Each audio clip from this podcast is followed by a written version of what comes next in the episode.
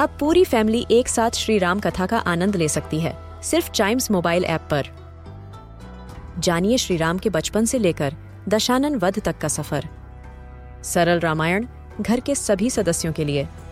आज ही डाउनलोड करें चाइम्स मोबाइल ऐप एप्पल या गूगल प्ले स्टोर से.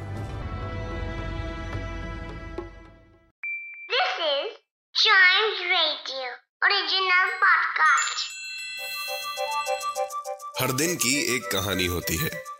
कुछ ऐसी बातें जो उस दिन को बना देती हैं हिस्ट्री का हिस्सा। तो आइए सुनते हैं कुछ बातें जो हुई थी in this day's history! Hello and welcome to this day's history's another episode आज हम जानेंगे 21 सितंबर की डेट क्यों है इतना इम्पोर्टेंट और देश और दुनिया में आज के दिन क्या कुछ हुआ। British publisher sir Allen Lane का जन्म ईयर 1902 में आज ही के दिन हुआ था। सर एलन लेन ने अपने भाई रिचर्ड और जॉन के साथ मिलकर 1935 में पेंगुइन बुक्स की स्थापना की थी। पेंगुइन बुक्स ने हाई क्वालिटी पेपरबैक बुक्स को कम कीमतों में लोगों तक पहुँचाया और इससे 1930 के दशक में बुक्स पब्लिशिंग इंडस्ट्री में क्रांति की शुरुआत हुई। वैसे आपकी जानकारी के लिए बता दूँ पेपरबैक किताबें वो होती है जिनमें बुक पेजेस को धागे या स्टेपल से नहीं, बल्कि ग्लू से चिपकाया जाता है।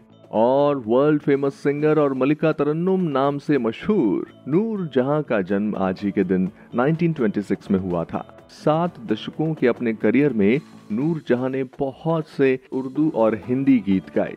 चलिए बढ़ते हैं आगे और 1949 में आज ही के दिन मणिपुर के राजा बुद्ध चंद्र ने ट्रीटी ऑफ़ एक्सेशन पर साइन कर मणिपुर को भारत में मिलाया था। ब्रिटिश राज के दौरान मणिपुर एक रियासत था, जिसमें 468 गाँव थे और 1949 में भारत का हिस्सा बनने के बाद 1956 में उसे यूनियन टेरिटरी बनाया गया था और 1972 में मणिपुर को एक राज्य का दर्जा दिया गया।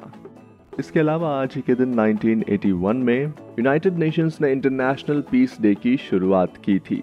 इसी के साथ आज के इस पॉडकास्ट में इतना ही। आई होप आपको ये सारी बातें इंटरेस्टिंग लगी होगी। और अगर आप हिस्ट्री के फ़ैन हैं तो टाइम्स रेडियो का ये वाला पॉडकास्ट दिस डेज़ हिस्ट्री को ज़रूर लाइक शेयर और सब्सक्राइब कर ले, ताकि आपसे इसका कोई भी एपिसोड मिस ना हो जाए। Till then see you and always keep chiming